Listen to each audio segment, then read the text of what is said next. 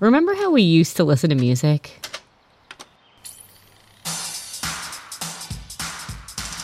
I had a friend as a kid who had the first Backstreet Boys CD. And I used to go to her house to listen to it pretty regularly because I didn't own it. And this is bad to say, but I didn't even really like her. I just went there so that I could listen to the CD. At some point in the years that followed, the dam broke. You remember when the dam broke? Suddenly, all the music we could have ever wanted was accessible, and we could download whole albums on Napster, or we could file share a lifetime of music with our friends. And we were hungry because it was all free. Fast forward to today, we have playlists. We have music by subscription. It's an all you can eat buffet that we essentially lease. And the only thing keeping it organized is the algorithm, which is its own sort of danger. You know, I listen to one thing on Spotify, the algorithm tells me to listen to more like it, and suddenly, am I becoming a version of myself that it's decided that I am? But I've recently come into a record collection. It's about 100 soul, funk, pop, and jazz records from the 60s through the 80s that would have otherwise been thrown away. So I'm listening to these albums on vinyl, and then I'm searching them on Spotify to put them in a historical context. And then I'm digitally saving the songs and albums that I love. It's been a bizarre analog digital exercise. And it's made me think about how we take in culture and how much of it is our choice.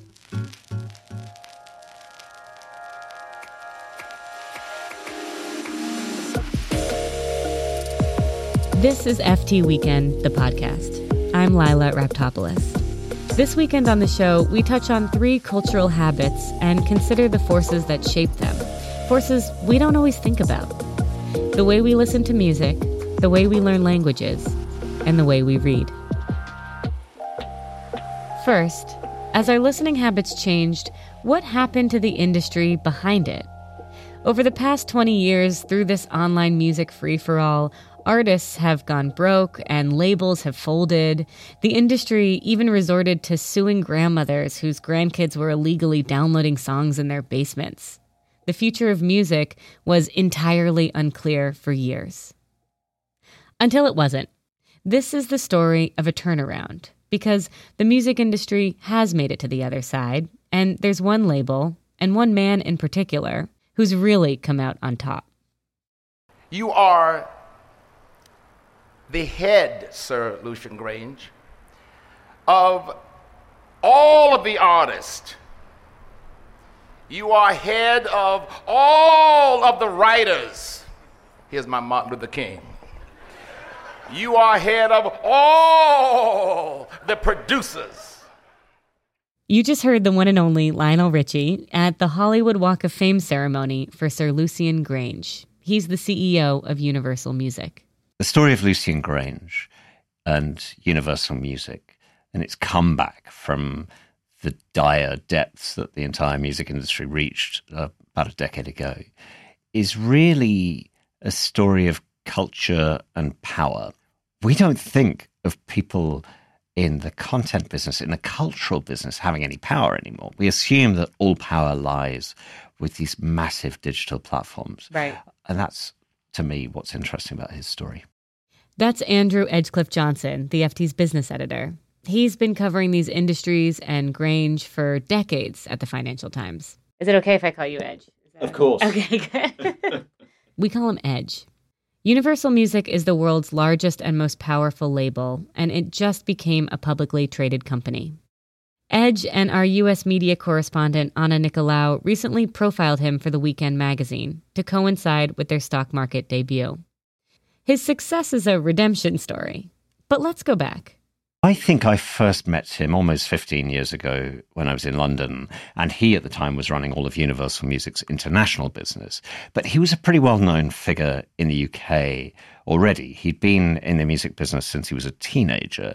Lucian was on the fringes of the punk scene mm. you know, mm. back in the day, but he'd got to know huge numbers of people in the music industry, going back to ABBA and Eurythmics, and while he was in London, had helped break artists like Amy Winehouse and Duffy. By 2010, Grainge had moved his way up to become Universal's CEO. And what piqued Edge's curiosity back then was that this was someone who'd been in the industry for 30 years and he knew music. That was something no other executive had. At the time, most of the other music companies were being run by people who'd run biscuit companies or hmm. who'd run you know, cleaning products companies and stuff. They're you know, like any CEO, they hop around from company X to company Y. It doesn't mean very much. And it's quite fun to end up running a music company. But for the musicians, they have very, very little respect for the people who've come in from outside the music industry. Lucian Grainge has good ears. He has a good hunch about what is going to make a hit. And so that gives him credibility with artists. On any given week, often nine out of the top 10 hits on the charts are by Universal artists. They've got Taylor Swift, Lady Gaga, Rihanna, Jay Z, Mariah Carey, The Beatles, Justin Bieber, Elton John. Grainge has also proved to be a shrewd businessman. When Spotify came along offering cents on the dollar every time someone streamed a song, most labels were wary, but Grainge agreed to give it a try. This was a time when the big labels were huddled together for warmth, and he hammered out the terms that made this new model a multi billion dollar growth engine for all of them. Basically, he helped establish the business model for the music industry we know today. Grainge almost never does public interviews. If you Google him, you'll find a few clips of him on red carpets giving platitudes about music. There are many thousands of individual records and individual tracks but it's the actual people who, who wrote those songs. You know, it's incredibly difficult to write a fabulous song. But for this story, my colleague Anna Nicolaou got the rare chance to spend all day with him at his home in the Pacific Palisades near Hollywood. It's very where you would expect famous people to live. It's beautiful, and all the houses are like there's all these like high hedges, and the, you know in those movies when you have to like talk to someone through some kind of like telecom thing. Yeah. And then the gate opens. It was literally like that. and got there. It's this massive house. There's security guards everywhere because apparently he gets actually like death threats from like rap battles. Um, oh, wow. Yeah. Um, and then there's, you know, like staff sort of milling about. We were in the back of his house where he's essentially set up this work from home like it was amazing. It was just like outside on this like patio, and there's this massive conference table in this like beautiful mansion, and it smelled like lemon trees. Anna ended up spending seven hours at that table with Grainge, watching him conduct his business. At one point, a young, very successful pop star named Abel Tesfaye stopped by to play him his new album. You may know him by his stage name, The Weeknd. The Weeknd is like probably top three most commercially successful artists right now. And he was clearly very much wanting Lucian's kind of respect and approval. And what was happening when the music was playing? Like, what was Lucian doing? What were you doing? Oh, yeah. So, this was the most uncomfortable thing for me. I mean, it's like for you and I, of like, we're just sitting at a table with strangers reading out our articles yeah. and they have to pretend to like it. No one's making eye contact i feel like which is weird. Like the Weeknd's like looking down and i'm trying i'm like sort of like nodding my head. And lucian but like i mean clearly this is what he's been doing for decades so for him this is completely normal. He has like all these very specific things that he loves and he's sort of like doing all the air drums and the so he was like very effusive. Yeah yeah definitely. He was you know mouthing the lyrics and being like brilliant brilliant. Yeah i mean my my previous ft life was a lot of just like hanging around in the vicinity of pop stars. Mm-hmm. and for these what i've observed with these people is they want to be respected particularly in the kind of pop music sphere. No one wants to be viewed as this like vapid manufactured person even if they might be so yeah, I think that's how he gets them to trust him is he talks about their art as if they're this creative force and he's just there to kind of help them through their creative journey. In their piece, Edge and Anna call Grainge the last mogul.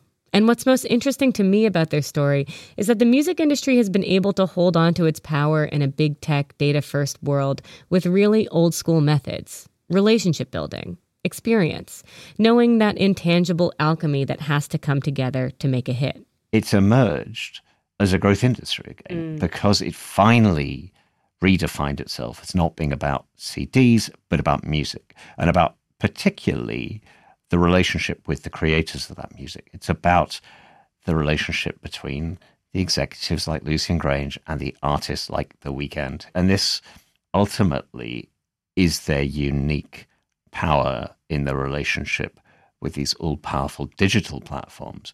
You know, Apple, Amazon, Spotify, Google, no matter how big they are, do not have those personal relationships, that ability to schmooze and to flatter mm-hmm. and to cajole and to direct the talent. Let's put Spotify aside for a minute and remember that record labels are now making deals with a lot of other companies too. Social platforms, so you can play music behind TikTok videos and Instagram stories, and workout companies, so you can listen to Taylor Swift on your Peloton ride. Video game companies. They've kind of created this new model where their music is intellectual property, and anyone who wants to have music involved in whatever they are selling now needs to come to these three companies Mm. and pay them. And so they're going into like every kind of industry imaginable. Spotify is the thing everyone thinks of, but what's sort of underpinning these massive valuations, at least right now, is this expectation that music is now this kind of like utility that people have to pay for. Universal went public on September 21st with a valuation of $55 billion, and its share price very quickly surged. I think what's interesting about this IPO is that it comes after a period of surprising and sustained growth for the music industry. And so there is a real question now about whether this is the kind of crowning glory of the streaming moment and the, the moment which heralds a new growth phase for the music industry, or whether this is Universal Music calling the top of the market and cashing in.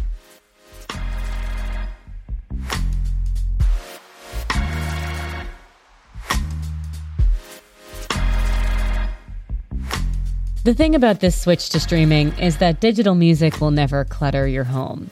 Unlike books, which, despite the rise of the Kindle, we seem to have a lot more trouble letting go of. So, where's the balance between the joy of having books and the oppression of having too much stuff?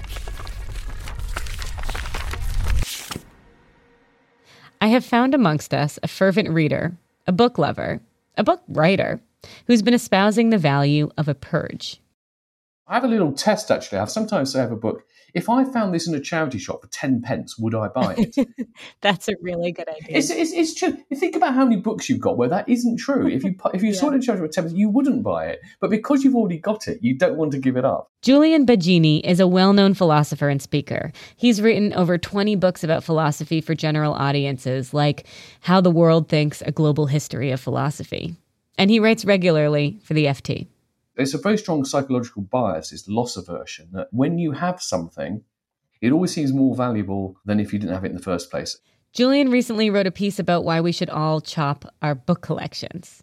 I've put it in the show notes. The main question was why is it so hard? You know, I, you said sometimes we keep books to signal to ourselves and others that we're smart and that it's an ego thing. Tell me about that. Well, I mean, it doesn't sound very charitable, and, and I wondered about that. But it was interesting. I spoke to various people. People do know that they Yeah. love having that collection on their shelves. And it's it's affirming of something really important about their identity.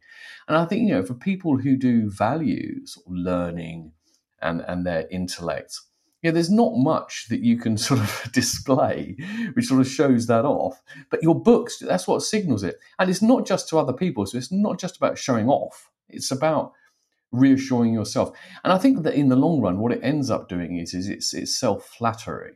So, for Mm. instance, I mean, I really wish I could read more fiction. I used to read a lot of fiction, and I just don't have the time to these days. I've got too much I have to read. And I've got novels, I had novels on my shelf. The fact of the matter is, I read them, yes. Will I read them again? Probably not. So it's a kind of deceit to kind of parade this fiction as though I'm someone who is, who's literary in that sense. The, the truth is, I'm sadly not. I feel like you're giving yourself a hard time in, in some way. I mean, I'm thinking about the books that I have, and, and yes, I agree that it's an ego thing to a degree, right? Like, um, based on my tastes, you might understand something about about who I am if you come to my house, I guess. But but then it feels like there is something more. I mean, I have to believe that. Like uh, when I look at certain book spines, they make me happy. When I'm writing something, I often reopen an old book to get inspiration from the writing style of the author. I love to lend them. It feels like they hold more meaning than something like a blender or or or a piece of piece of clothing. Like, and I don't really know, you know, like where yeah. where's the line? Is hoarding books ever good? Well, some things are very hard to pin down, and and what you said about just simply getting pleasure at looking at them. I mean, if you've got the space and you get pleasure from looking at them, I guess you know what's the harm in that. But I still suspect that for the vast majority of people, they could halve their book collection and still have all that pleasure. And that's yeah. actually what I found when I got rid of a lot. We got rid of a lot, and what is left it actually brings more joy, as it were, because what happens is that when you keep too much, the, the real gems, the things that you really love, you know, the things that spark joy, as Marie Kondo would say, get kind of lost, lost among yeah. all the things that are guiltily staring at you that you feel you ought to have read or that you ought to keep or that you mm. should have appreciated more. So when you're a bit more thorough about it, when you do look at your bookshelf, I think you get more pleasure. Yeah, yeah. And one person put it in these terms. He just said that I've purged my books by a third, two or three times in my life, and that what remains is gold. I'm curious, what is your advice for people who want to downsize like you? What are the things that we should keep in mind? I, I think just one should has to, has to fight uh, the temptation to believe that you're bound to regret it. So, if you've got a book which you've got reason to believe is hard to get hold of or is rare or something, then then do keep it. But the worst case scenario, to be honest, in most cases, is that you rebuy it for a few quid. And mm-hmm. if you don't rebuy it from that online behemoth Amazon, you're probably in rebuying it giving a bit of a support to an independent bookseller or something. So you're actually doing a bit of social good as well, or That's giving true. a tiny reward. So you know, it, it's it's not a, a big harm, but also I think perhaps try and think about the negative side of keeping it because. I mean, do you find do you find too many of those books are looking at you a bit making you feel guilty? because, yeah, I mean, you know, yeah. you can free yourself of that the books that make me feel the most guilty are the ones that I have but haven't read yet and keep thinking I'll get around to and probably won't. right. Do you have a strategy yes. for those? Did you end up getting rid of a lot of those? I think I'm just trying to be a bit more more honest about things. It is partly about recognizing mortality, isn't it? that there's only so many years left. You know, I, I, I say to people, yeah, my to read pile is longer than the rest of my life is. Your book is doing more good if it goes somewhere where it's got a chance of being read, rather than yeah. it sits on your shelf waiting for the day, as I morbidly put it, when you know people move in and take everything away because you're gone. Um, thank you so much for joining. This was a real pleasure. I'm going to give this a shot myself. Oh, good for you. like, yeah, good for you. Don't, it's time. Don't, don't blame yeah. me if you regret it, though, eh? I won't. I won't. I won't. And finally, from shedding books to picking up new languages. Jeg heller Isabel. Jeg er redaktør på Arbejder på Financial Times Avisen i London. That's probably not that accurate, but there we go. That's Isabel Berwick. She's the FT's working careers editor. She's speaking Danish there, but she's not Danish. She's English. And over lockdown, she taught herself a whole new language. I was watching a lot of Danish television late at night. I loved the kind of word soup that came out of the actors' mouths. A bit of context here. People often talk about Danish being a harsh, throaty, fiendishly difficult language. Just a sample, 30, 30. is the number 30. Pindsvinel Pindsvin means hedgehog. And bleu Rød. is soft. Although that doesn't really sound soft at all. Isabel did have some connection to the language.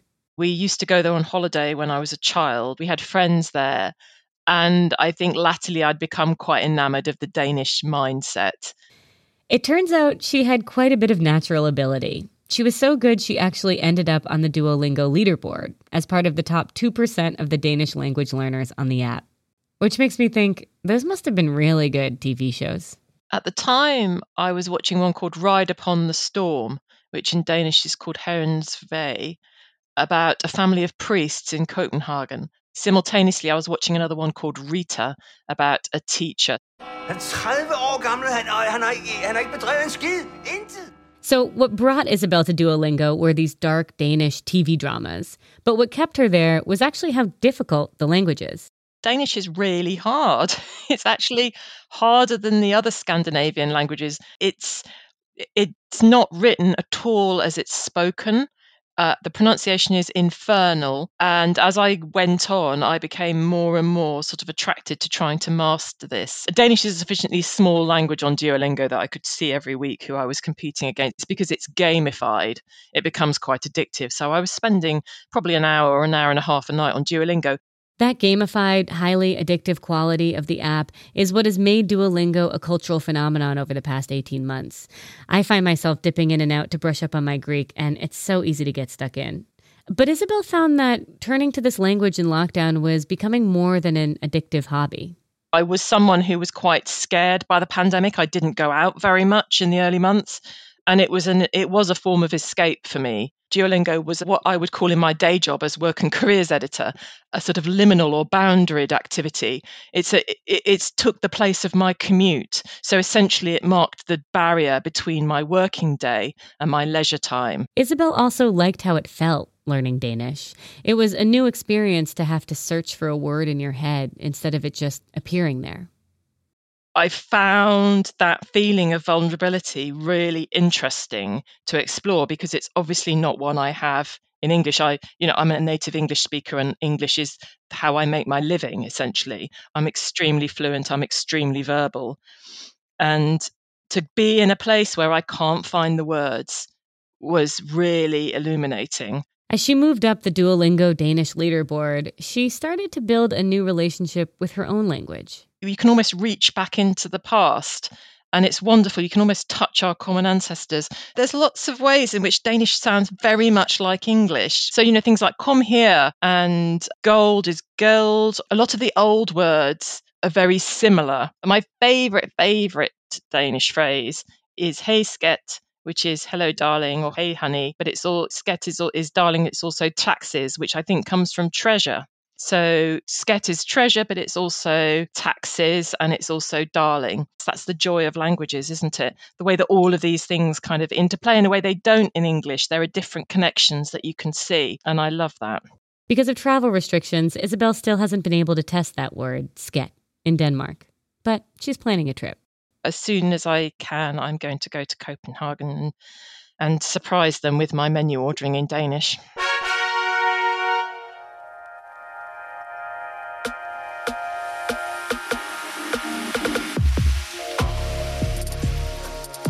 Thank you for listening to FT Weekend, the podcast from the Financial Times.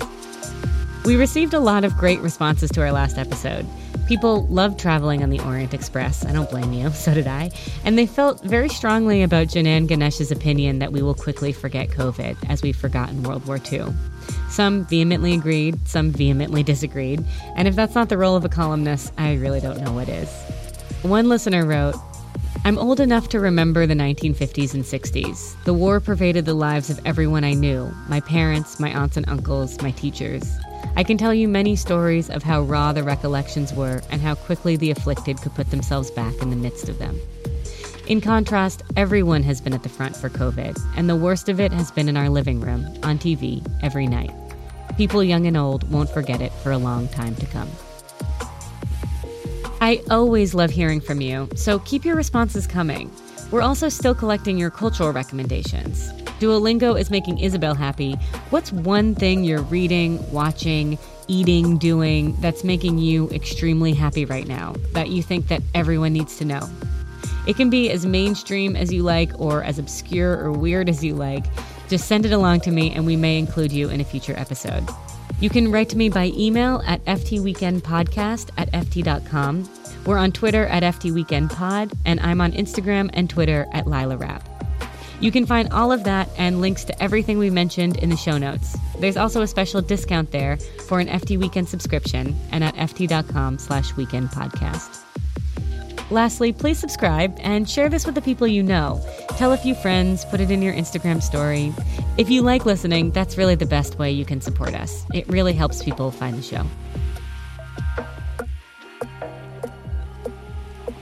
I'm Lila Raptopoulos. George Drake Jr. is our senior producer, Lulu Smith and Josh Gabert Doyon are our assistant producers, and we had special help this week from Alice Fordham. Breen Turner is our sound engineer with original music by Metaphor Music. Cheryl Brumley and Manuela Saragosa are our executive producers, and we had editorial direction from Renee Kaplan. Let's meet here again next week.